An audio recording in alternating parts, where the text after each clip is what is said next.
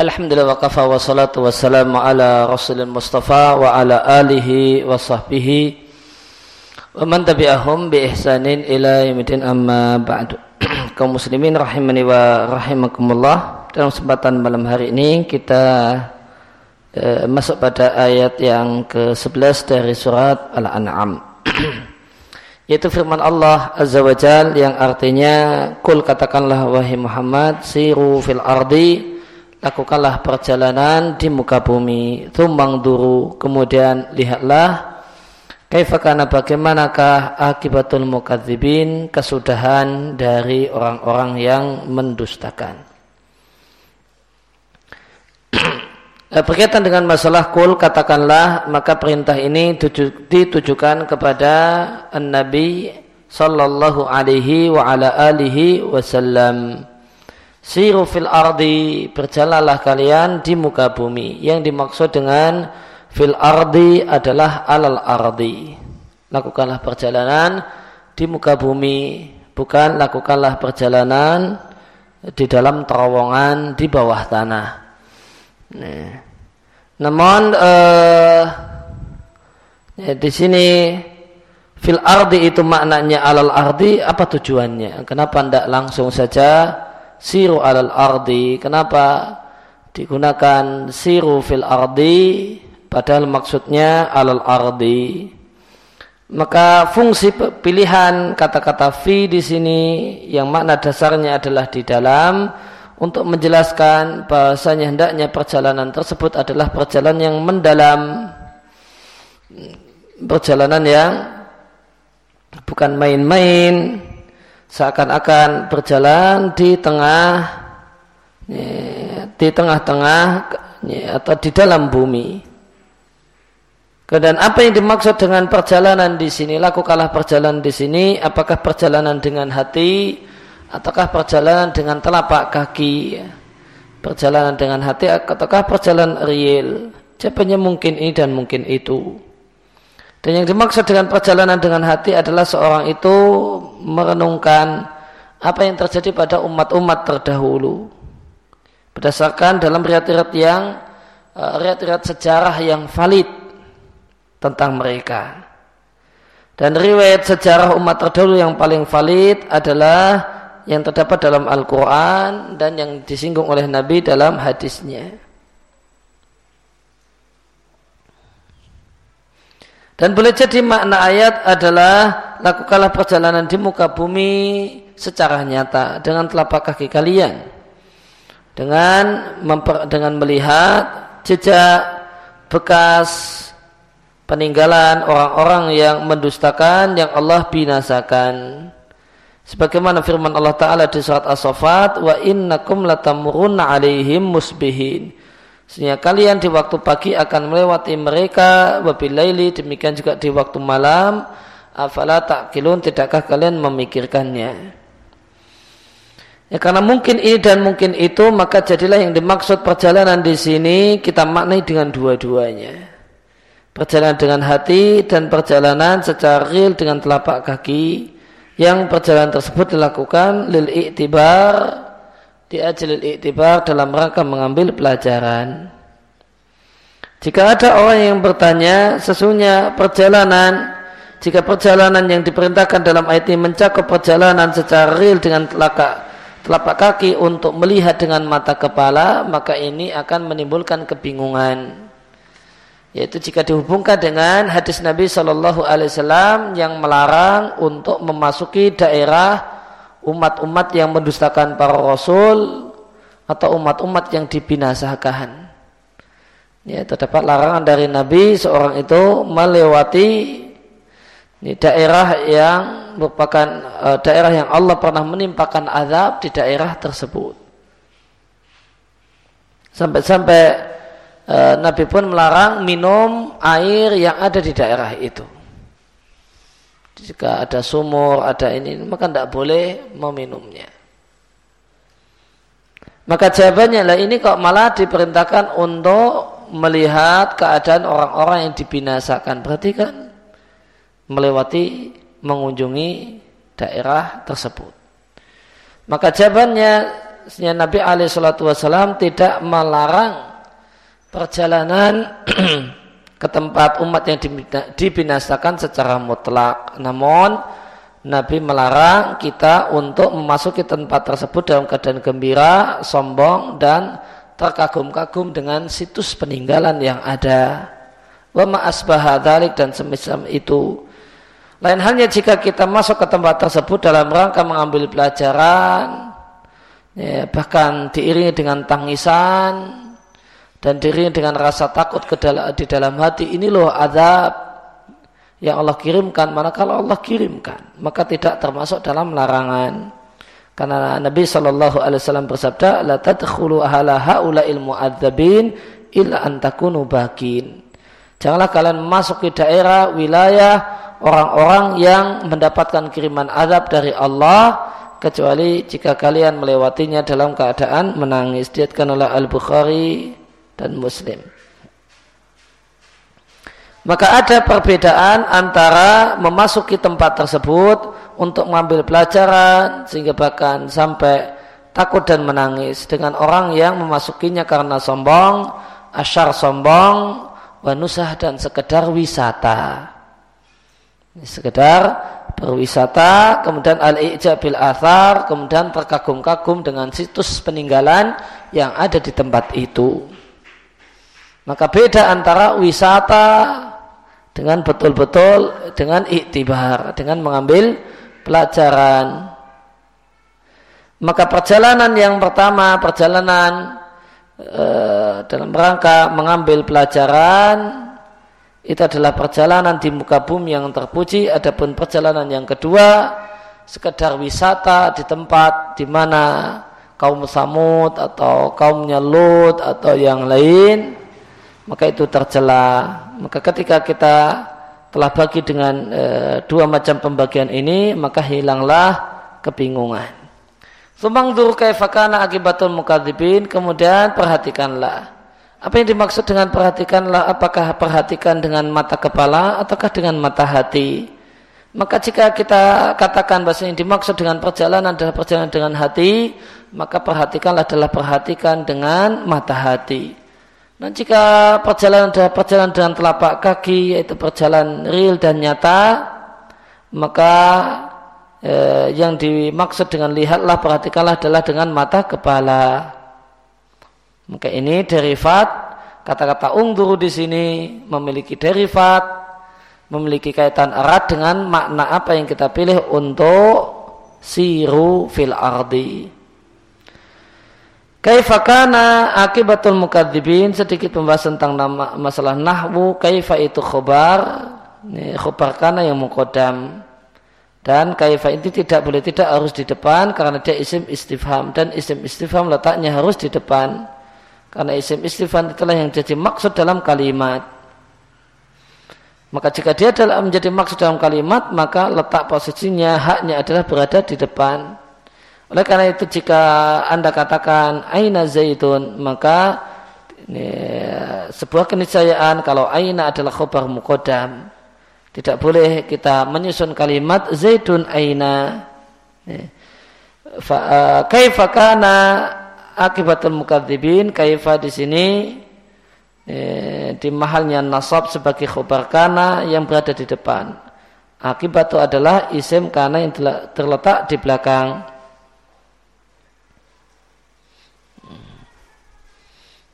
Bi'tibar takdimul khobar dengan menimbang kalau khobarnya diletakkan di depan wa ila fawam fi makanihi jika bukan karena menimbang tersebut maka itulah tempat aslinya isim kana. Kaifakana akibatul mukadibin bagaimanakah kesudahan orang-orang yang mendustakan. Nih. Famadha maka nih, lalu apakah nih, lalu apakah yang terjadi maka Fakanat yang terjadi adalah ya, kesudahan yang paling jelek wal billah. Allah hancurkan mereka dan Allah jadikan sebagai pelajaran bagi orang-orang belakangan agar mereka mengambil pelajaran. Pelajarannya bisa kita petik dari surat Al-An'am ayat yang ke-12 adalah perintah untuk mengadakan perjalanan di muka bumi dalam rangka mengambil pelajaran. Baik perjalanan tersebut bil basair dengan mata hati ataupun bil absar dengan mata kepala. Karena Allah berfirman siru fil ardi. Maka e, derivat dari faedah ini adalah sepatutnya kita membaca sejarah umat-umat terdahulu. Dan bacaan terbaik yang kita baca berkaitan dengan sejarah umat terdahulu adalah Al-Quran dan hadis yang sahih. E, karena di antara maka di antara hadis-hadis yang baik bahkan palsu tentang umat-umat terdahulu terdapat hadis yang sangat banyak yang tidak bisa dihitung kecuali oleh Allah Azza wa Jal. Sedangkan yang jadi telah ukur adalah riat yang sahih, riat yang valid. Wa akthar ala hadis dan betapa banyaknya hadis-hadis yang eh, berisi berita tentang umat-umat terdahulu dan itu adalah hadis yang bermasalah. Kemudian pelajaran yang kedua, keutamaan dari mengambil pelajaran. Maka mengambil pelajaran adalah satu hal yang diperintahkan. Karena Allah berfirman, ungduru, perhatikanlah. Ya, maka mengambil pelajaran di sini ya, itu berlaku baik mengambil pelajaran dari orang-orang yang Allah kirimkan intikom, azab kepada mereka, ataukah mengambil pelajaran dari orang-orang yang Allah beri ganjaran. Maka jika orang yang kita ambil pelajaran dari keadaannya adalah orang yang Allah hukum, maka buahnya, dampaknya seharusnya manusia itu jadi waspada. Namun jika itibar itu adalah berkaitan dengan orang-orang yang Allah beri pahala, maka hendaknya orang yang melakukannya menjadi semangat. Fi ayat sedangkan yang ada dalam ayatnya adalah mengambil pelajaran berkaitan dengan orang-orang yang Allah kirimkan azab padanya. Meskipun iktibar berkaitan dengan sejarah itu e, bersifat pada dasarnya bersifat umum. Baik berkaitan dengan orang yang Allah beri hukuman ataukah Allah beri ganjaran. Kemudian e, faedah ya atau pelajaran yang keempat sesungguhnya jejak itu menunjukkan adanya pembuat jejak.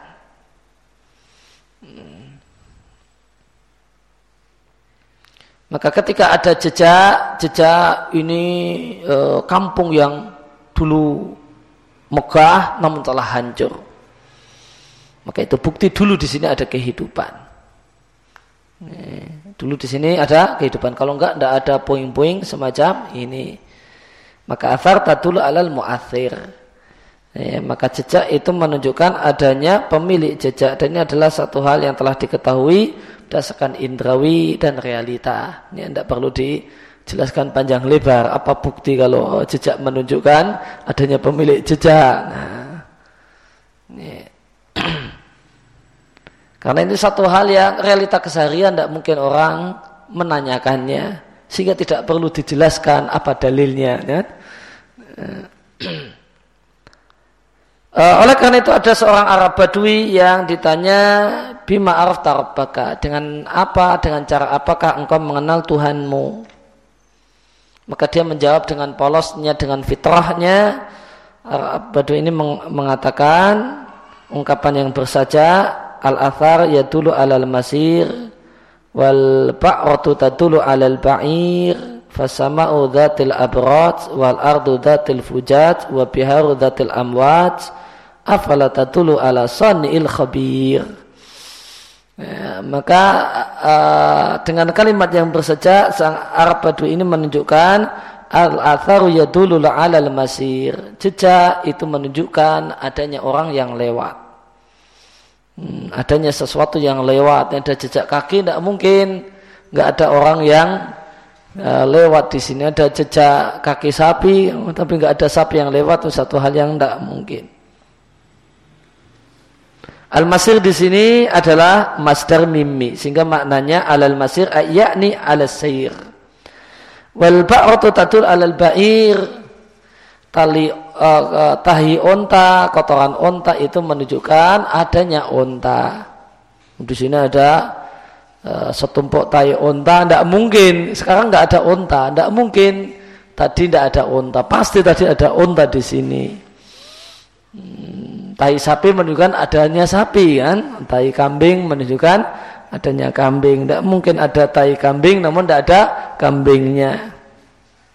Fasama udhatil abraj maka langit yang memiliki banyak gugus bintang wa ardun datu fujaj dan bumi yang penuh dengan jalan-jalan wa biharu datu amwaj dan lautan yang memiliki banyak ombak afal tadulu ala sani'il khabir tidakkah hal tersebut menunjukkan adanya pencipta dan tidak hanya menunjukkan adanya pencipta uh, tidak hanya menunjukkan adanya asani pencipta, namun bahkan menunjukkan kalau dia adalah pencipta yang berilmu dan cerdas. Eh, Al-Khabir.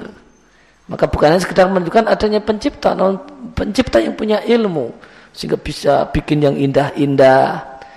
Kalau nggak punya ilmu, bikinnya seadanya, nah, maka bentuknya tidak karuan. Ya kali uh, apa kisah ini di catatan kali disampaikan adalah e, ceramahnya Lukas e, Lakis bin Sa'idah. Sebagian dari kitab Jawahir al-Adab karya Ahmad Hashimi dan Bayan Atabiyin karya Jahil. Maka e, maka orang yang ditanya mengatakan tentu Bala wallahi tatulu alal khalaqil khabir asami'il basir.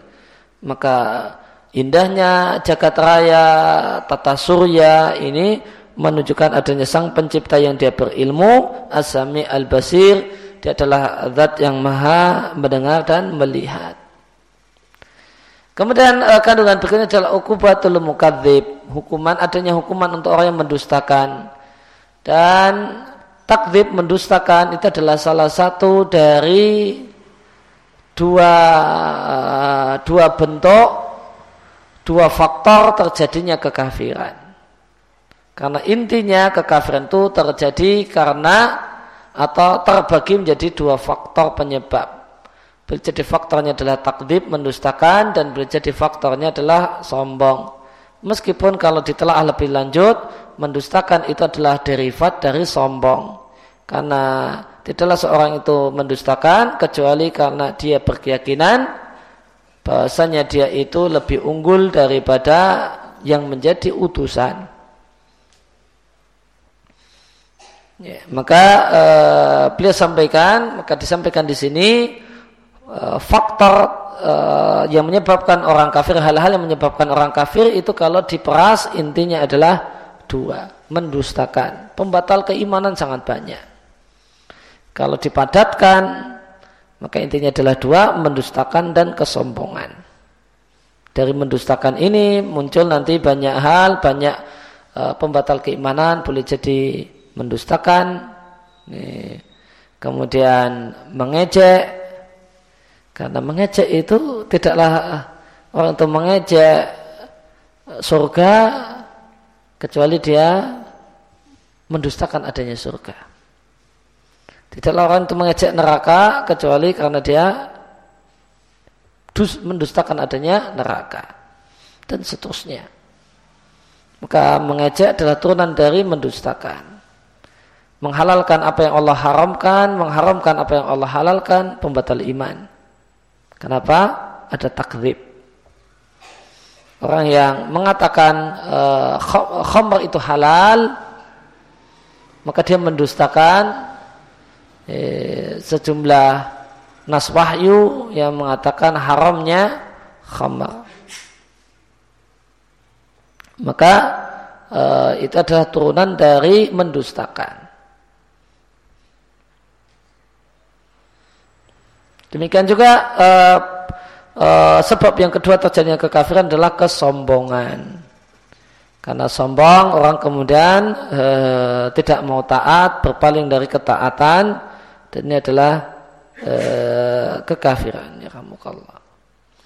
Kemudian ayat berikutnya di ayat yang ke-12 dari surat Al-An'am, kullimam ma fis samawati wal ard, katakanlah tanyakanlah wahai Muhammad kepada orang-orang musyrik, milik siapakah semua benda ya semua makhluk yang ada di langit dan di bumi. Kullillah jawablah sendiri itu adalah milik Allah. Kata ala nafsi rahmah Allah mewajibkan dirinya untuk melimpahkan kasih sayang.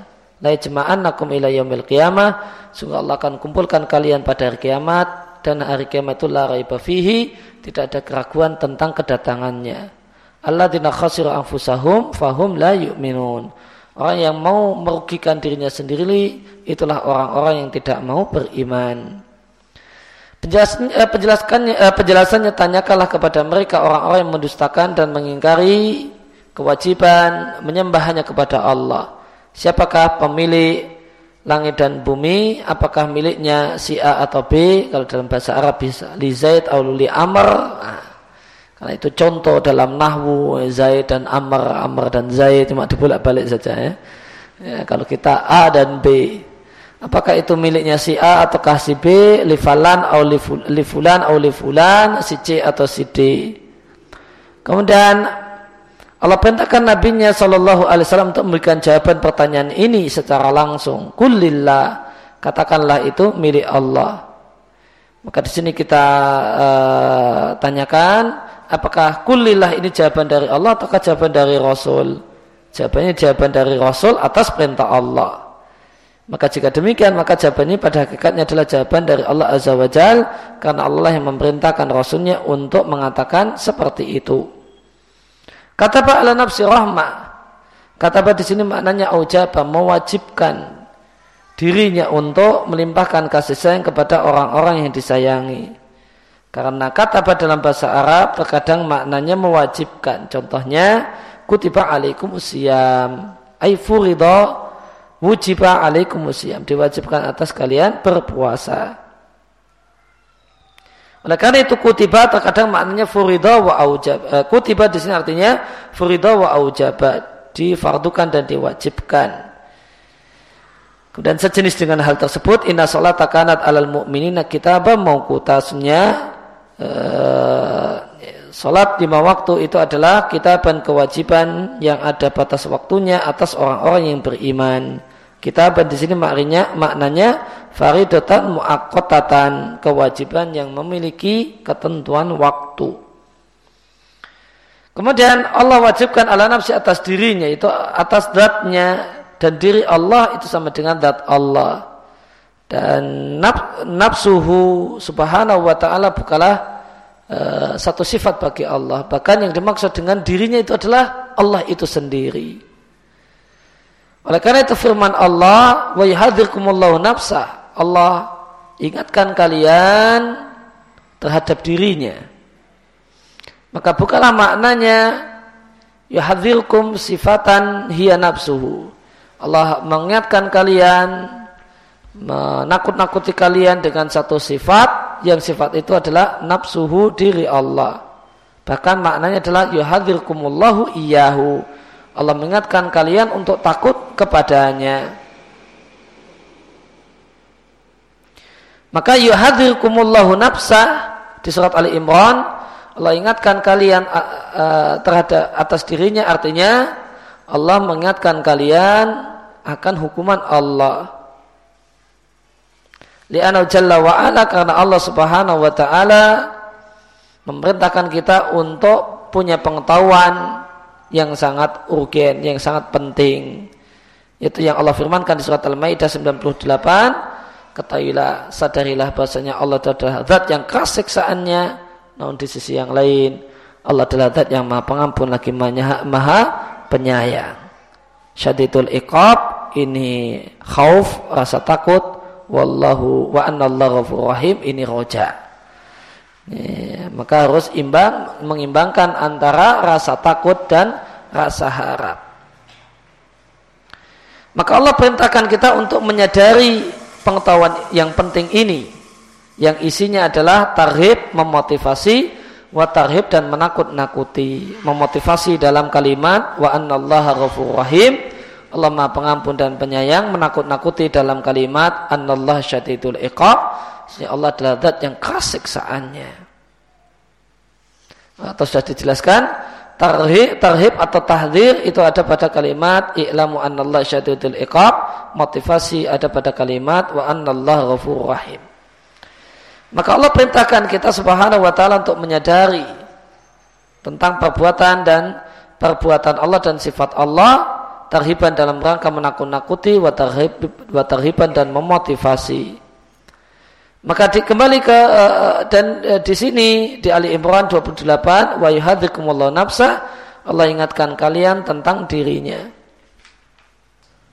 Yaitu Allah ingatkan kalian tentang siksaannya.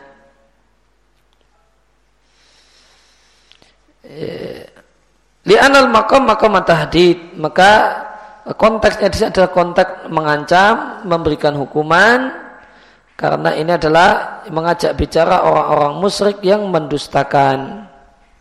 Ya, maka di sini kita jumpai di paragraf yang baru saja kita baca eh, bahasanya yang yang dimaksud dengan nafsullah atau diri Allah itu zat Allah itu sendiri bukannya ada sifat uh, khusus bagi Allah yang namanya adalah nafas diri. Maka penjelasan beliau di sini agak berbeda tentang masalah nafsullah diri Allah agak berbeda dengan penjelasan Sayyidul Thaymin di eh, Sarah Lumatul I'tiqad. Eh, di sana beliau menetapkan adanya sifat nafas untuk Allah dan ini satu hal yang beliau tiadakan di sini. Bahkan lebih eh, lebih eh, ya, lebih bermasalah lagi bila katakan di Sarulumatul Etikat menetapkan nafas untuk Allah adalah ijma salaf dan ini satu kesalahan. Hmm. Satu kekeliruan. Maka yang benar, yang tepat adalah apa yang beliau sampaikan di sini di tafsir surat Al-An'am. Itu yang lebih tepat dan itu bisa kita katakan pendapat jumhur ulama ahli sunnah yaitu nafsullah itu bukanlah satu sifat bagi Allah Subhanahu wa taala yang namanya Allah memiliki nafas. Namun yang dimaksud dengan nafsullah adalah Allah itu sendiri. Maka ini bukan nusus sifat. Maka ini bukan dalil yang mengandung muatan tentang sifat Allah Subhanahu wa taala. Allah wajibkan dirinya untuk ar-rahmah memberikan kasih sayang yaitu dia menyayangi hamba-hambanya. Maka Allah wajibkan hal ini atas dirinya. Oleh karena itu dalam hadis yang sahih hadis kudsi yang sahih Allah katakan sesungguhnya kasih sayangku mendahului murkaku artinya uh, tidak ada orang yang Allah murkai kecuali betul-betul orang yang sangat kurang ajar. Kalau bisa disayangi masih akan disayangi. Karena kasih sayangku mendahului murkaku Wahdi rahmah dan kasih sayang ini Allah wajibkan atas dirinya. Bukannya kita manusia yang bisa mewajib-wajibkan Allah untuk melakukan satu hal. Jika ada orang yang bertanya, kita jumpai di antara manusia ada yang ditimpa oleh kesusahan dan bencana. Hilangnya harta, kematian anak, maka dia e, dalam kondisi sangat menderita. Di mana kasih sayang Allah untuk manusia itu? Di mana kasih sayang Allah Subhanahu wa taala kepada orang yang hidupnya penuh derita. Sejak lahir sampai mati derita. Berpindah dari satu derita ke derita yang lain. Lu katanya Allah menyayangi hambanya. Di mana kasih sayang Allah pada manusia yang yang hidupnya itu penuh dengan derita? Maka jawabannya semua yang menimpa manusia semua bencana yang menimpa manusia kalau dia adalah orang yang beriman itu adalah rahmat Allah itu adalah bentuk kasih sayang Allah. Karena jika dia bersabar atas musibah yang terjadi, dia akan mendapatkan pahala orang yang bersabar. Jika dia lebih dari sekedar bersabar, bahkan dia berharap pahala ya, dengan musibah yang terjadi, maka dia akan mendapatkan pahala orang yang bersyukur dan itu lebih baik untuknya. Maka yang namanya disayangi tidak mesti harus kemudian dikasih rezeki lancar, duitnya banyak, tidak ya, pernah punya masalah, tidak mesti disayangi harus seperti itu. Sebagaimana sayang dengan anak itu tidak mesti semua permintaannya dituruti, kadang dimarahi, kadang uh, minta sesuatu guling-guling ya dibiarkan, nah, karena sayang dengan dia. Maka Orang yang hidupnya susah itu bukan berarti Allah tidak sayang kepadanya. Karena harta yang berlimpah belum tentu itu adalah bukti sayang Allah padanya. Wa min unasin. Karena betapa banyaknya orang yang seandainya mereka diberi kesehatan, harta yang berlimpah, diberi keturunan atau anak, niscaya akan sombong.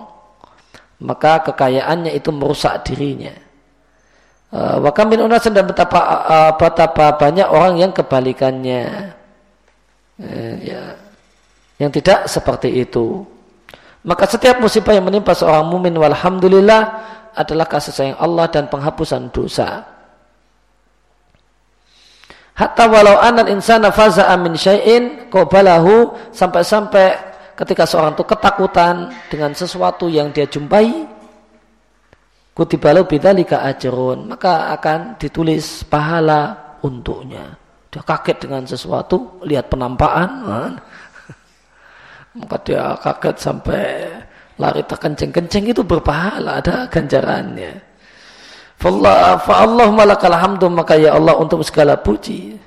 Sampai-sampai dalam hadis ya, ya. Lau anak insanan seandainya seseorang ya, seandainya uh,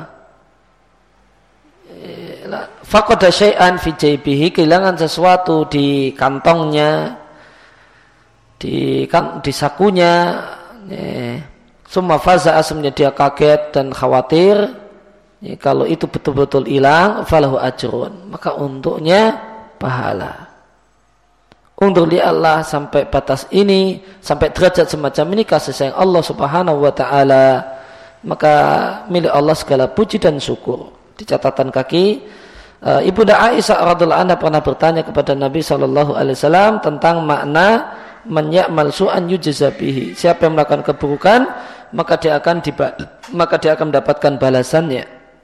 Di surat An-Nisa ayat 123. Maka Nabi Shallallahu Alaihi Wasallam mengatakan ya Aisyah tu dalika mathabatullahi al abda bima yusibuhu. Wahai Aisyah itu adalah ganjaran yang Allah berikan pada seorang hamba gara-gara musibah yang Allah berikan kepadanya. Ya, di antara musibah yang Allah berikan pada seorang hamba minal huma yaitu demam, wal kibar dan tua. Demikian juga e, barang yang dia letakkan di lengan bajunya lalu dia kehilangan barang tersebut, lalu dia ketakutan karenanya lalu ternyata e, ketakutannya itu karena lupa, ternyata dia temukan barangnya masih ada di e, masih ada di lengan bajunya. Maka itu eh, itu berpahala itu masubah itu masabatullah itu pahala ada pahalanya dari Allah hatta inal mu'mina sehingga seorang mukmin itu bisa keluar meninggalkan dosa-dosanya sebagaimana eh, yakhruja atabar al ahmar minal kir. Ya, sehingga uh, ya, keluarlah ya, mbak alam tabur mungkin maknanya nieng atau karat yang merah e, menalkir setelah ditempa e, oleh pandai besi. Dia Imam Ahmad dan Tirmidzi. Ya, mengatakan Hasan Gharib. Maka orang itu ya, di antara pahala, di antara musibah yang berpahala, orang itu kebingungan cari kunci. Ah oh, oh dia merasa kuncinya hilang. Uh, uh, mana kunci saya? Oh ternyata di sakunya kan. Ternyata di sakunya. Cuma dia ngerogoh sakunya kurang dalam.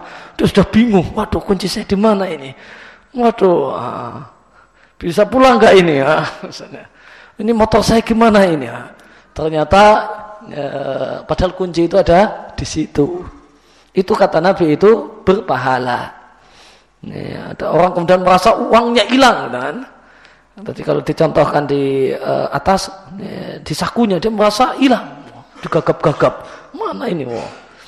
Nah, ternyata pindah ke tasnya, nah.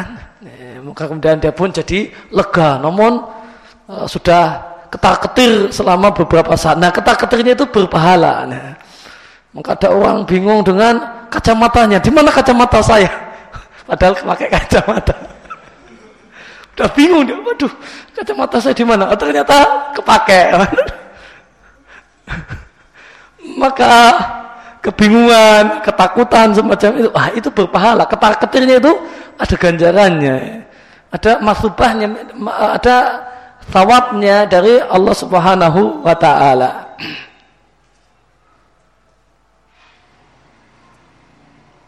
Ya demikian yang kita baca sepatan malam hari ini Allah ma'alim nama yang fa'una wa fa'na bima 'allamtana wa sinna ilmu sallallahu ala nabiyina Muhammadin wa ala alihi wa sahbihi wasallam wa radawana alhamdulillahi rabbil alamin.